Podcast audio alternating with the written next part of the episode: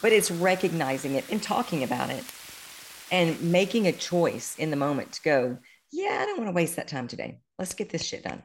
And surrounding ourselves with people who will, who we feel we can be vulnerable with, we can tell this stuff with, and also Yeah. on it. Mm-hmm. right like it's i i have in the past had this habit of coming to people with my problems once i've solved them Mm, yeah. right Yeah. like this is i i only tell the story in hindsight once i look good yes.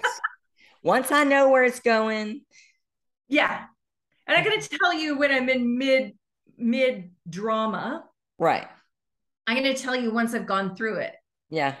so now with coaching especially you know with a year long container like the longer it is the the more you just air your shit and same with you know friends it's like now i will in right in the midst of some sort of thing that i've created i will message my coach or my friends or whatever and go okay feel free to kick my ass today this is where i'm at Yeah.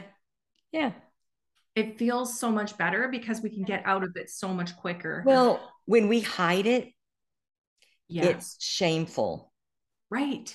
And when we put it out there and we're just like, yeah, this is where I was at, or this is where I'm at, Right. it sort of takes the sting out of it. And then we have support behind us It does. or is- sting, Really? fear, um, Mhm. shame, all that stuff. Yeah. It takes it, um, it, pu- exposing it with the light Yeah. takes away all the, the fear about it.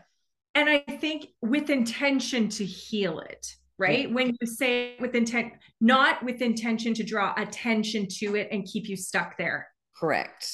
Because I think sometimes we can own our drama and our Mhm. and our bullshit in an effort to sort of get that dopamine hit in a way, right? Oh, it is Like, a to- yeah, total dopamine hit. Yeah.